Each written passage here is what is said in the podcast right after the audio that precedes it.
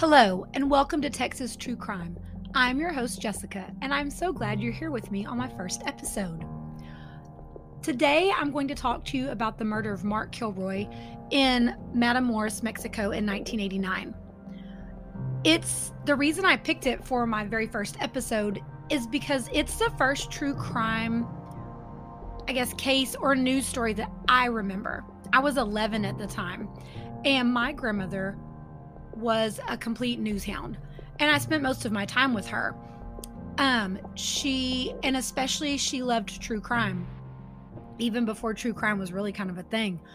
And um, she would read true crime books. She would read the newspapers. She had a subscription to several newspapers, and of course, watch news outlets all the time. And then, of course, she liked to discuss her thoughts and theories about these crimes that were happening and what was going on.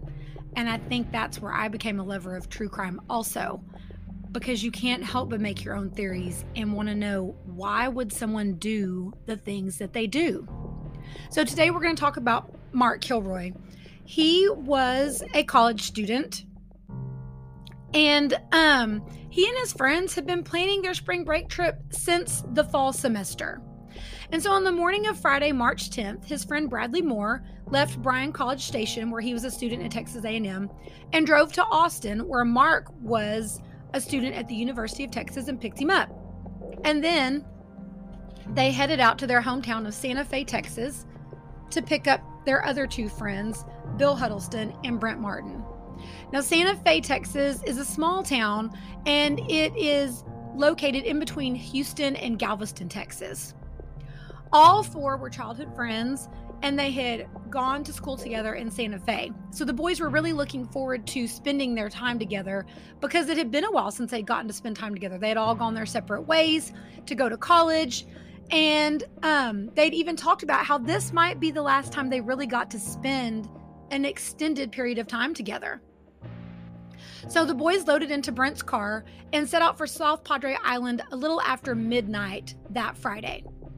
The drive took them about nine hours, and um, they didn't arrive in um, South Padre Island until sometime mid morning on that Saturday. So the boys checked into their hotel, showered, ate, and then, of course, hit the beach. Now, anyone who has ever spent any time on a beach during spring break knows it is crazy. There are things going on all hours of the day and night. There are promotions with beer companies. There are parties going on. Music is playing. And this was no different in 1989. And South Padre is one of the biggest spring break destinations in Texas and really in the United States. So the boys quickly got into a routine. They would hit the beach early in the morning, have lunch, go back to the beach and watch the Miss Tan Line contest. And then in the afternoon, they would try to take a nap and then head back out in the evening for the festivities of the evening, which of course meant dancing, drinking, partying, your typical spring break behavior. Um, on Sunday night, the guys headed for Matamoros, Mexico. Matamoros was a very popular spot for spring breakers to hit because it was only about a 40 minute drive from South Padre Island and you could drink legally in Mexico at 18. So Matamoros really did um, cater to the spring break tourists. This brought in a lot of money for them. And so the guys parked their car on the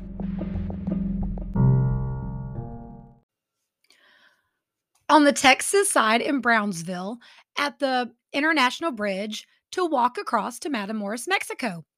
Now, this may sound weird in today's time frame, but at this point, this was very common. People parked in Brownsville all the time and walked over to work, to shop, to eat, whatever. It was very common for people to walk across the border into Mexico. And it wasn't a big deal. You stopped at a checkpoint, told the authorities why you were crossing, and went on your way. I uh, used my family, we used to go all the time. We loved to go walk across, eat, shop, and then come back to Texas. So the boys went across, ready to party for the night.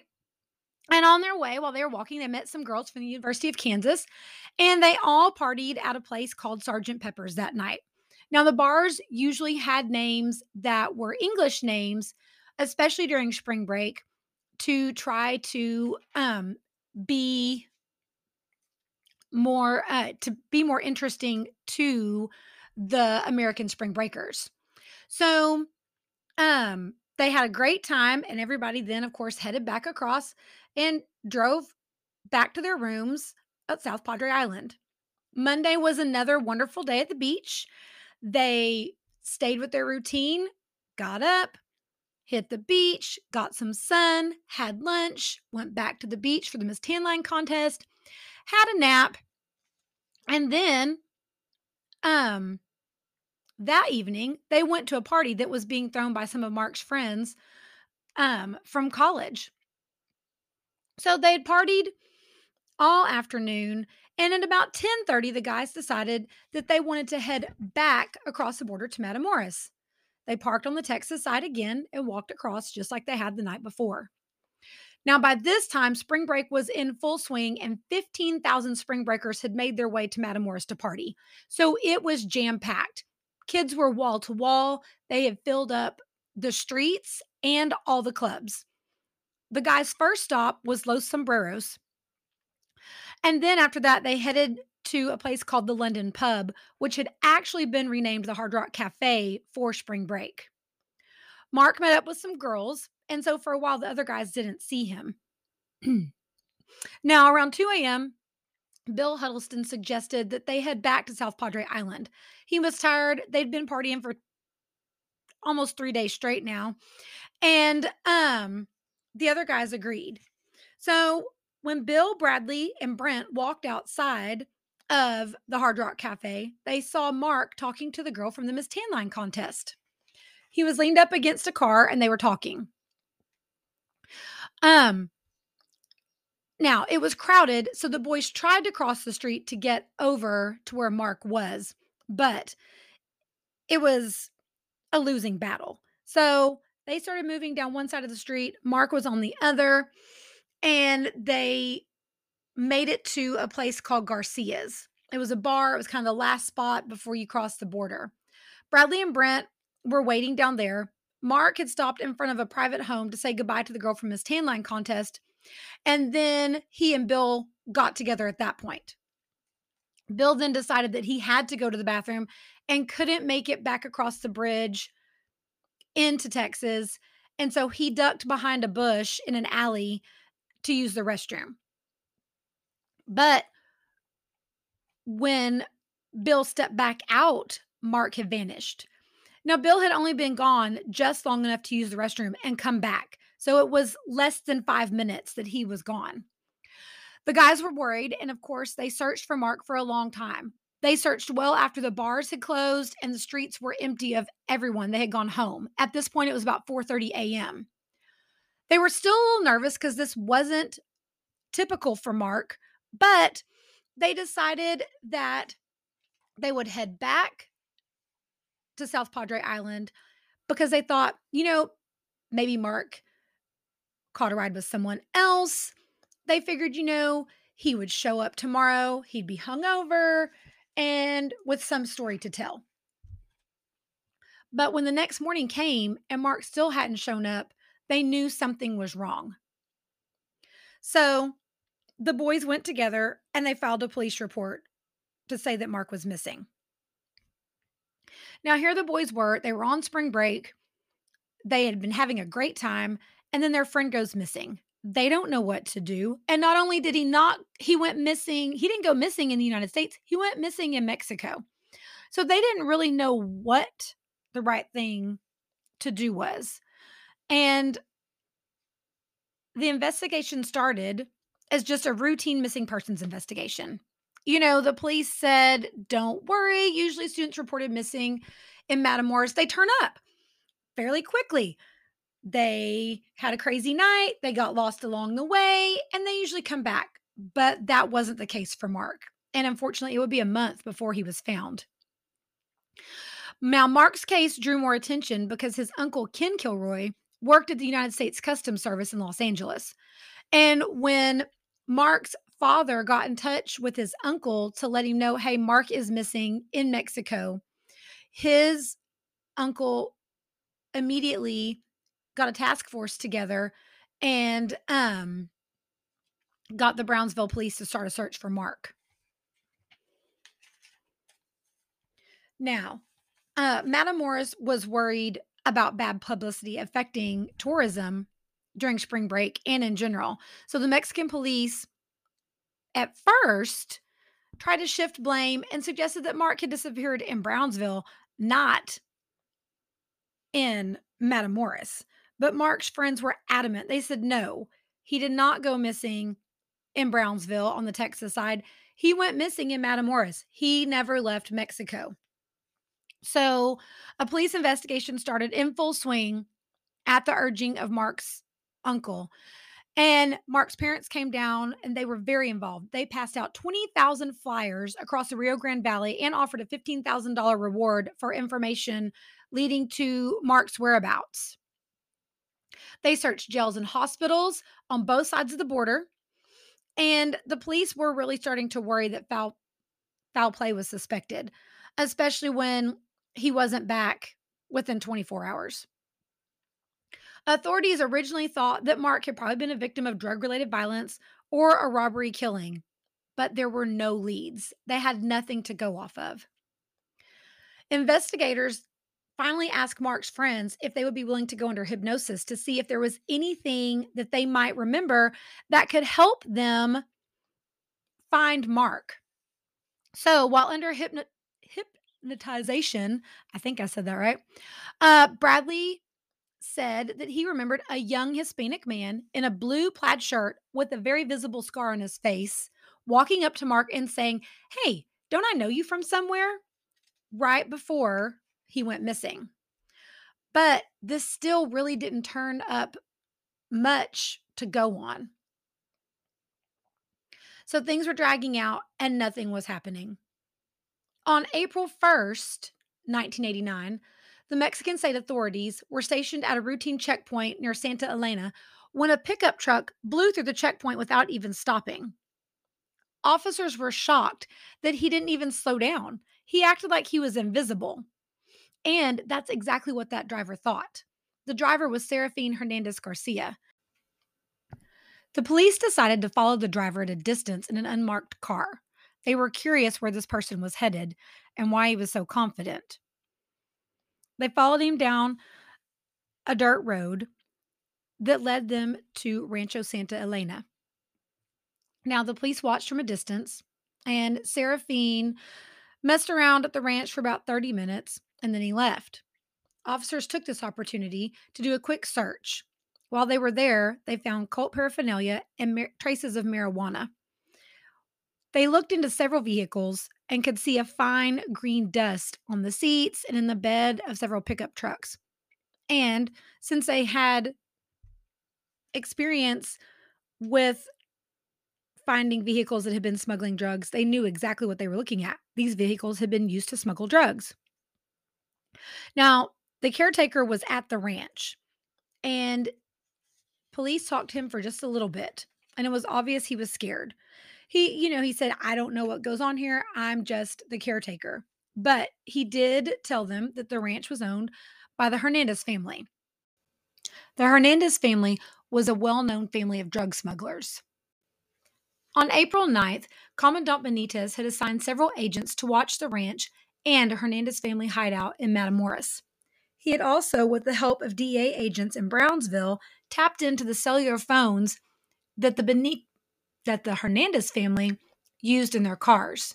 He was able to listen in and get enough information that they were able to return and arrest Seraphine, his uncle Elio, and cult members David Serna, Valdez, and Sergio Martinez, Salinas.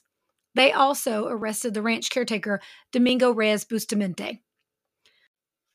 What surprised Commandant Benitez most was how easy the arrests were. Not one single shot was fired.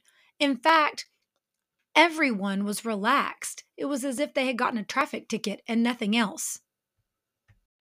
Commandant Benitez decided to let them sit overnight in lockup, hoping that would make them a little more eager to talk and less confident. Instead of questioning the Hernandezes, officers decided to instead start questioning Domingo the next morning. After all, he wasn't a hardened criminal and he was scared. As soon as he realized that the Hernandez brothers were in jail, he started talking. Yes, the ranch owner smuggled dope, he said, and there was a ton of it, more or less, stored there until just two nights ago. The officers wanted to know who were involved. Domingo named everyone that they had already put into prison and several others, names that they recognized during the tap phone conversations. People come and go all the time at the ranch, Domingo told them. Some are friends and some are workers, but there are others, and those are treated very badly. Domingo even said that there had been an American there once, but then he stopped short. All of a sudden, the room was silent. Everyone wondered the same thing. Could the American have been Mark? Tell me about him, said Commandant Benitez. Reluctantly, Domingo recounted a day during the past month when he saw a young man tied up in the back of a blue suburban at the ranch. The youth had been inside it all night, he said.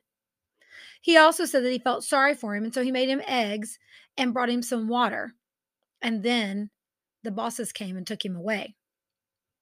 This was about three weeks ago, Domingo told them. Commandant Benitez exchanged a look with his top agent, Miguel Antonio Rodriguez. Describe the boy, Benitez said to Domingo. Domingo stopped and thought. After a moment, he said, I remember. He was blond. Benito pulled out a picture of Mark and showed it to Domingo. That's him. That's the boy. The pieces of the puzzle started to fall together drugs, gangs, a missing student from Texas. They all were pieces of the puzzle. And now Commandant Benitez knew he had to understand how to end this and end it quickly. Interrogations began Sunday evening. After three hours of questions, Elio and the others were still laughing, still certain that nothing could happen to them. It was unnerving. They truly believed that nothing could happen to them. They weren't worried at all. Seraphine was the first suspect to crack. He admitted it was true. They smuggled drugs for a living. And yes, they had killed Mark Kilroy. The ritual taking of a life brought them great magical power and success, he told them. It was our religion, our voodoo, Seraphine explained in a reverent tone that suggested that the participation in human sacrifice was no different than any other religi- religious ceremony. We did it for success, we did it for protection. He told us killing would bring us power. He told us our souls were dead. When that happens, you can do anything to anyone. And then Seraphine smiled eerily at the agents. Seraphine did seem cold.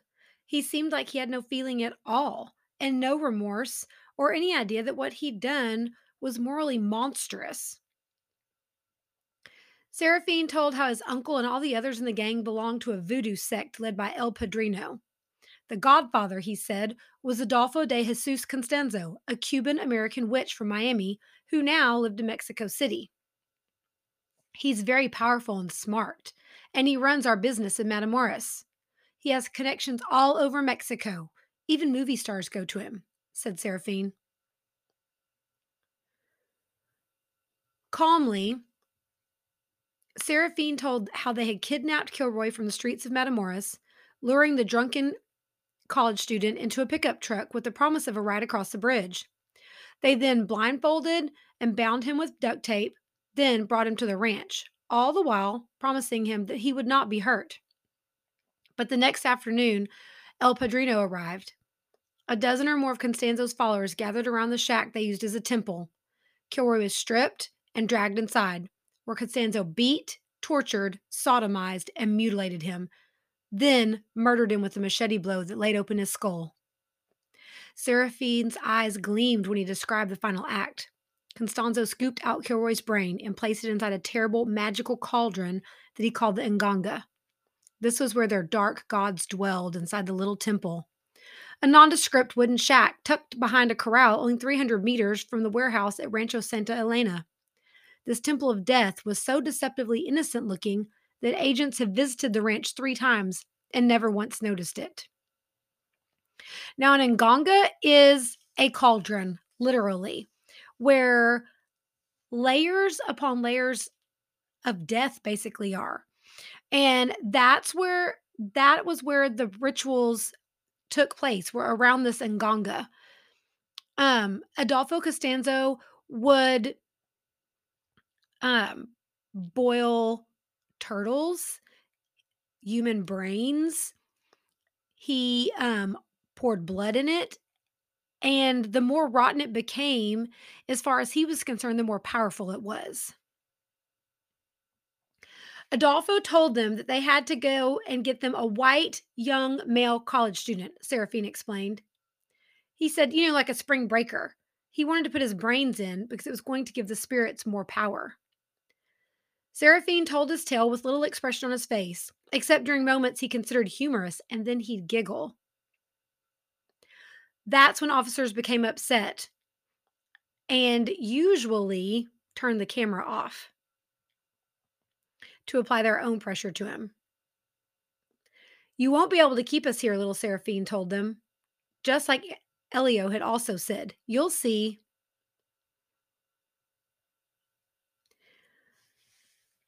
So, after Commandant Benitez heard the confessions, he had Seraphine tell him in greater detail what had actually happened to Mark. And he had him tell everything that they had done. After that, he took Seraphine and called in his Mexican SWAT team and a team from the United States to come in. and then they took Seraphine out to the ranch. Seraphine led them to the shack, and inside the shack, candles were still burning on the floor. Someone had come to light them that morning. Seraphine said, though, he didn't know who had been there. Next to the candles were four small kettles one containing the glassy eyed severed head of a goat, another holding a dead rooster. In the others lay a rotting turtle, twigs, coins, gold beads, and a dim a dim, sorry, excuse me, a grim looking statue of Elegua. Now, Elegua was another one of the gods they worshipped, and he was the patron saint of drug runners. All around the floor, these all scattered all around the floor on these pots were dozens of half smoked cigars, empty rum and tequila bottles, chili peppers, and pennies for the god of metal, Ogun. From a roof beam dangled two bloody wires twisted into loops the diameter of human wrists.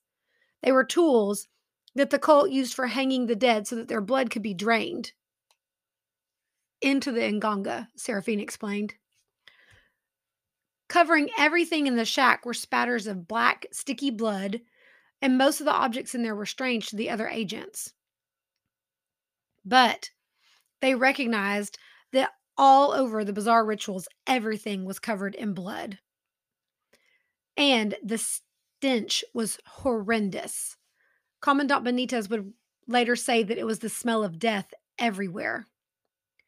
Near the center of the shack squatted the large cauldron, and it contained 28 wooden sticks. They were branches cut in ceremonies and used in the rites of Palo Mayombe. The palos, or sticks, were plunged into a dark liquid inside the cauldron and mixed in. There were shells, railroad spikes, bones, peppers, garlic, a bow and arrow, scorpions, spiders, a dead black cat, and other objects not readily identifiable. Dead things or pieces of dead things. A black pulpy mass floated in the middle of it all, flecked with fragments of white bone and strands of hair. Benitez thought of Seraphine's confession and realized that the thing floating in the cauldron was a brain, a human brain. This is Adolfo's Nganga, Seraphine said reverently. This is where the spirits live. This is where Mark's brain is. The agents were shocked. No one could believe what they were actually seeing. It was awful and scary. Now, because Commandant Benitez was also a superstitious man, he had brought in his own curandero, but one who practiced white magic. He brought him in to cleanse the place of bad energy so that no one would be cursed or fall victim to Adolfo's black magic. So, that being said, before Commandant Benitez would let anyone in to search or to start looking for evidence, he had his curandero clean, do a cleansing ceremony so that the officers would be safe. The curandero rushed into the shack and he knocked everything over. He scattered the evil ritual objects around the room and sprinkled holy water from a small bottle all over everything. Then he systematically threw dozens of rum bottles as hard as he could to the cement floor of the shack, driving the evil spirits from the place by destroying the vessels that supposedly held them in the glass. He tipped over plates and bowls and kicked them with his with his feet. The Mexican police looked on nodding approval, while many of the police officers from the United States really didn't understand what was happening. Um but Commandant Benitez wasn't worried that even if some of the evidence might be destroyed, because he knew that there was evil there. And as far as he was concerned, they had to have a ritual to cleanse the place and drive the mat the black magic out. Because he was sure that if they didn't do this, then there would be terrible consequences for everyone involved.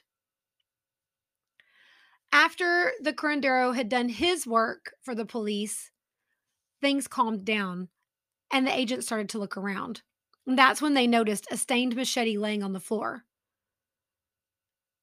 Commandant Benitez looked at it, and that's when he said, "That's that's when he told the others, this is the tool. This is the machete that they used to kill Mark Kilroy." And then Seraphine smiled at him and said, "Yes, you're right. Commandant Benitez looked at him and said, Show us where Mark Kilroy is. Show us where he's buried.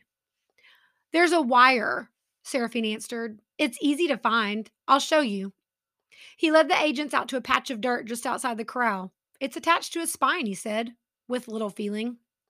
The group stopped. There, little just like Seraphine had said, was a metal wire, the kind that you would use for clothes hangers sticking about two or three feet out of the ground.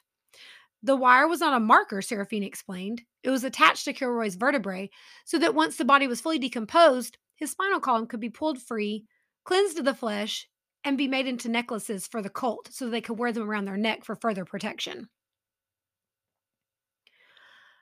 Seraphine said he didn't have one of his own yet because he hadn't earned one. Seraphine seemed sad that he didn't have a necklace of his own and it made everyone sick. Commandant Benitez looked at him and told him to dig. Seraphine hesitated at first, and then when he looked around, he realized that no one was joking with him, and he started to dig. Seraphine dug and he dug, and it he ended up digging about four feet down before his shovel finally hit something. What he had done is hit he had hit bone, and when he pulled the wire free that he had shown the police officers, he he pulled up Kilroy's spine and his lower back, and they'd been hacked away from his body and buried on top of his other remains.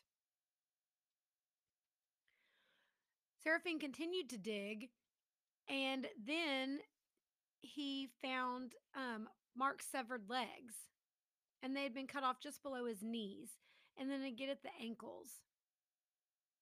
One of the officers asked him, Why did they do that? Was it part of the ceremony? And Seraphine just said no. They just did it so he would fit in the ground easier. Everyone was disgusted because he had absolutely no feeling. This was just business to him. This was what they did to all of their victims. And it was because they thought this was going to bring them power, it was going to bring them money, it was going to bring them protection from the police officers and from all of their other enemies in the drug smuggling business.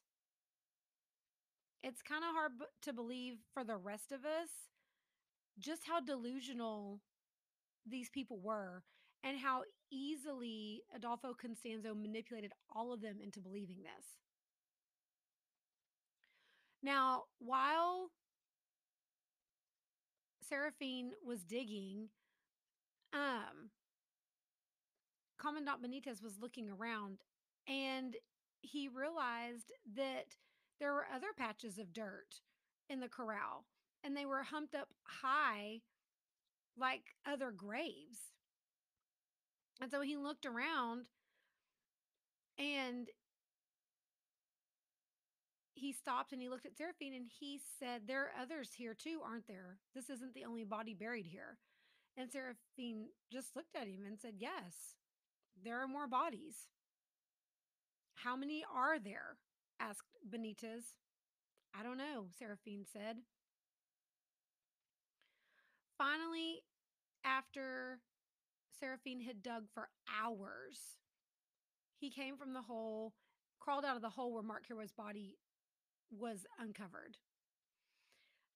And the officers were all disgusted by what they saw. Mark Kilroy's body was buried face down. They had just thrown him into the grave like he didn't even matter. He was just another one of their rituals. And they weren't concerned about how they buried him or anything. They had gotten what they wanted from him and then threw him away. It was disgusting and unbelievable that anyone could treat another human being that way.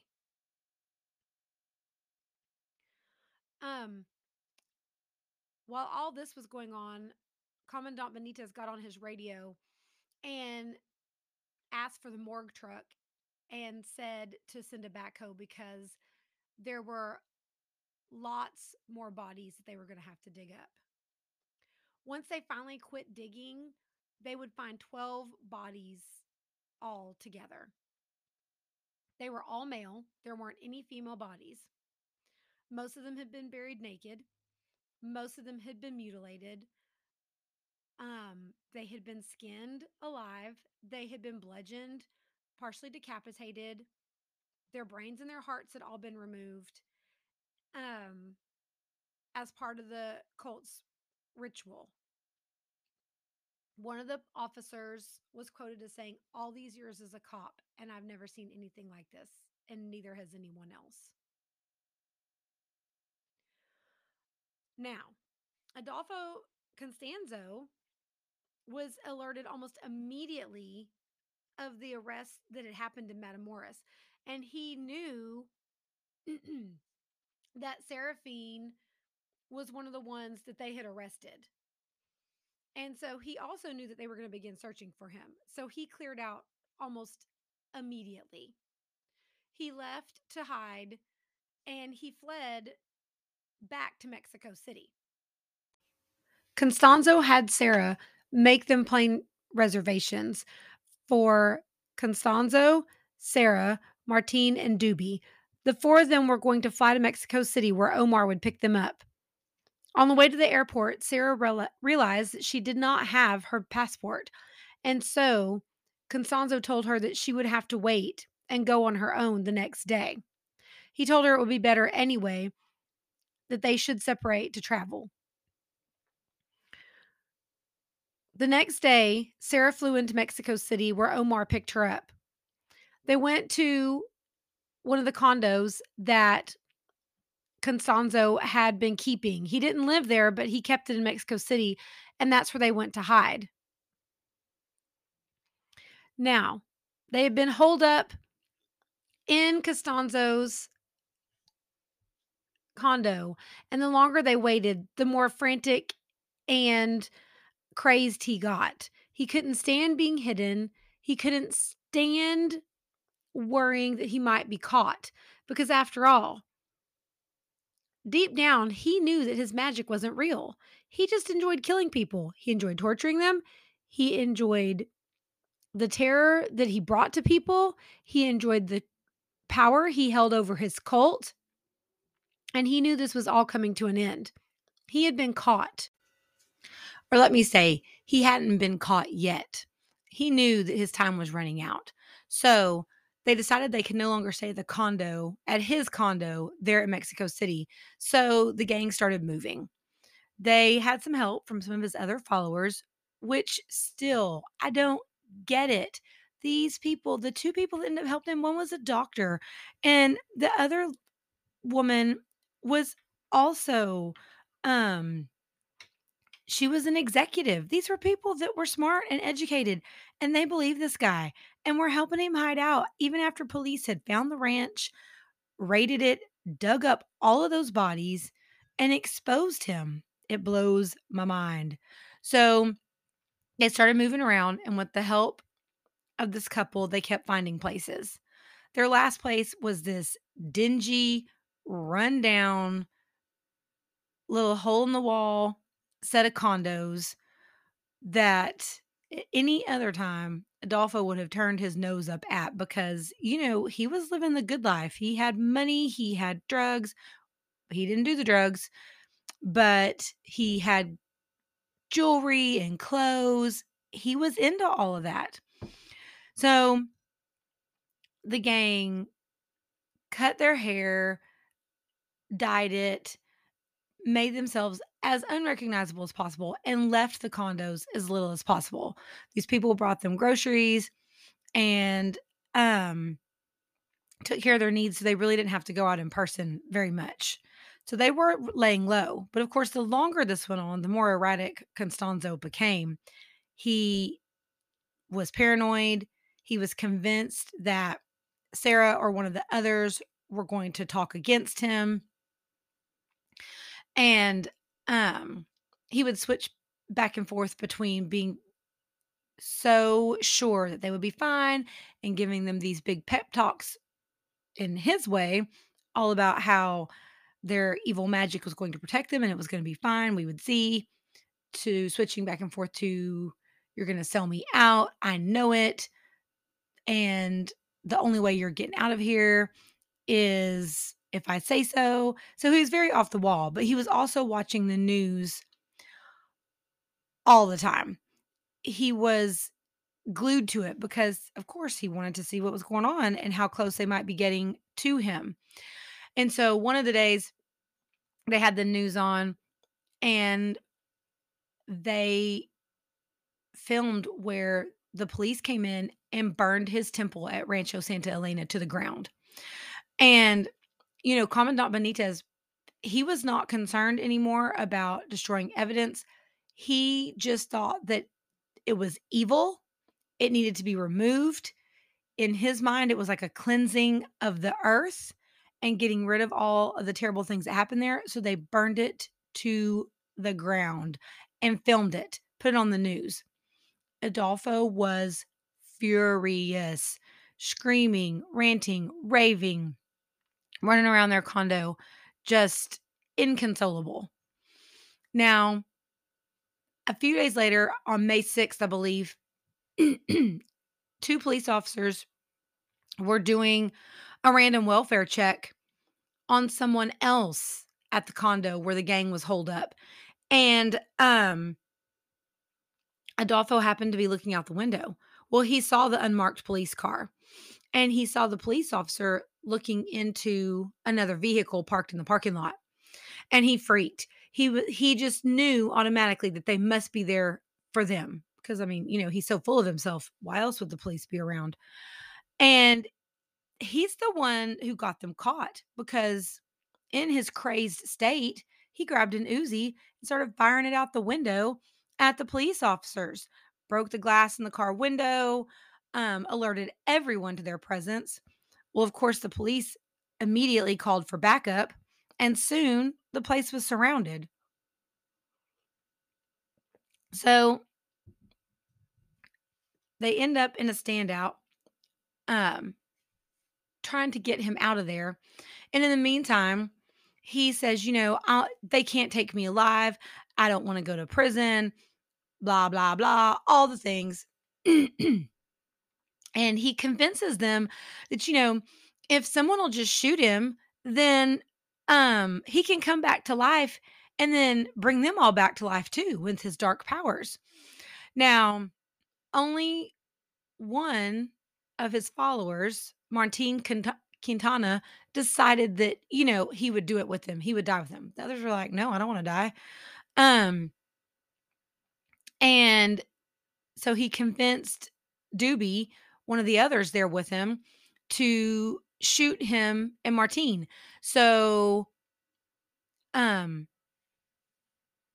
so Adolfo and Martine got in a closet, and these are Doobie's words. He said he closed his eyes and he emptied the Uzi into the closet. He didn't even know where he was firing. He just knew he was shooting into the closet. And when there were no there were no there was no more ammo left in the gun, he stopped shooting and Martine and Adolfo were dead. Now, Sarah and Omar and Doobie come outside, hands up, yelling, you know, we're unarmed. Don't shoot us. We come out. Police are very suspicious of this. At first, they thought it was probably some kind of distraction to help Adolfo get away. But when police entered the apartment, they saw the two dead bodies in the closet. But at first, they were so hard to recognize, they still weren't 100% convinced that it really was Constanzo and and Martine and that it was someone else in the closet to distract them. But of course, they did an autopsy, checked for fingerprints, and realized yes, it truly was Adolfo and another follower.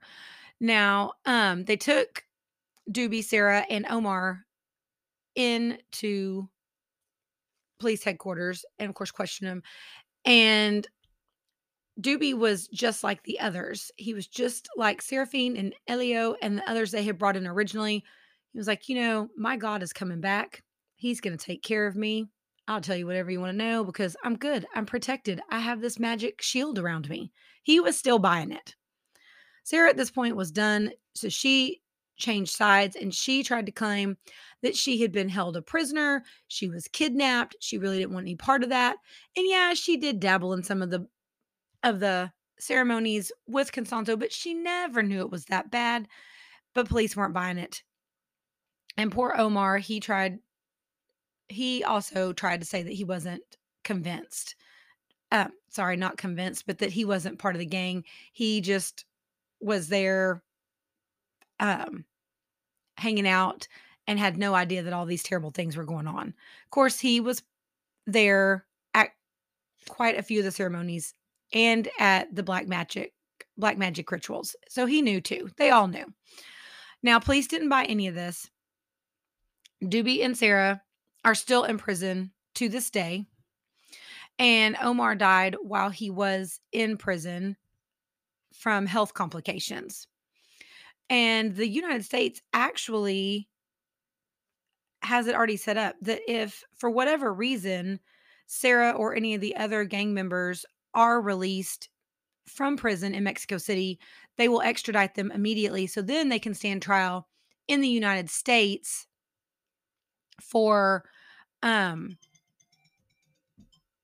so they can stand trial in the United States and serve the rest of their time. So they'll never be out of prison. They will always remain locked up as they should be. That what they the things they did were horrific. I mean, it's unimaginable that you would A, do those things to another human being, and B, also stand by and watch while someone else did it and believe that this was going to give you magical powers and you were going to be invisible and bullets would bounce off your body and that you could do whatever you wanted. I mean, come on. So now Mark's parents, they, um, it has been everything I have read about them it has been remarked on how they were so calm and showed so much grace through all of this and really relied on their faith within the Catholic Church and um, even said, you know, we we just have to pray and and hope that everyone involved finds peace and that these people realize that what they've done is wrong. So it's been remarked on time and time again just how it's amazing their um the way they handled things. They set up a foundation in Mark's honor to um, help kids do get into activities that are healthy and engaging and it's called the Mark Kilroy Foundation and um it's funded it's a summer camp they come to every year and they're convinced that you know drugs are what caused their son's death and in part that is partly true since it was they were hoping they were running drugs and they were seeking protection against the police to be caught so a lot of it is drug awareness. They do a lot of work in their community and the surrounding communities about drug awareness. And this foundation is to help with that. And then Mark's father also wrote a book all about their experience. So they are, and to this day, they continue to work with the foundation and to help with drug awareness. So I hope you enjoyed episode one. I have really enjoyed doing this, and hopefully, you guys will enjoy it too. Um, you can always check me out on Instagram at Texas True Crime Pod. And I also have an email. You can email me, Texas True Crime Podcast at gmail.com. Like, rate, and tell your friends. Thanks so much.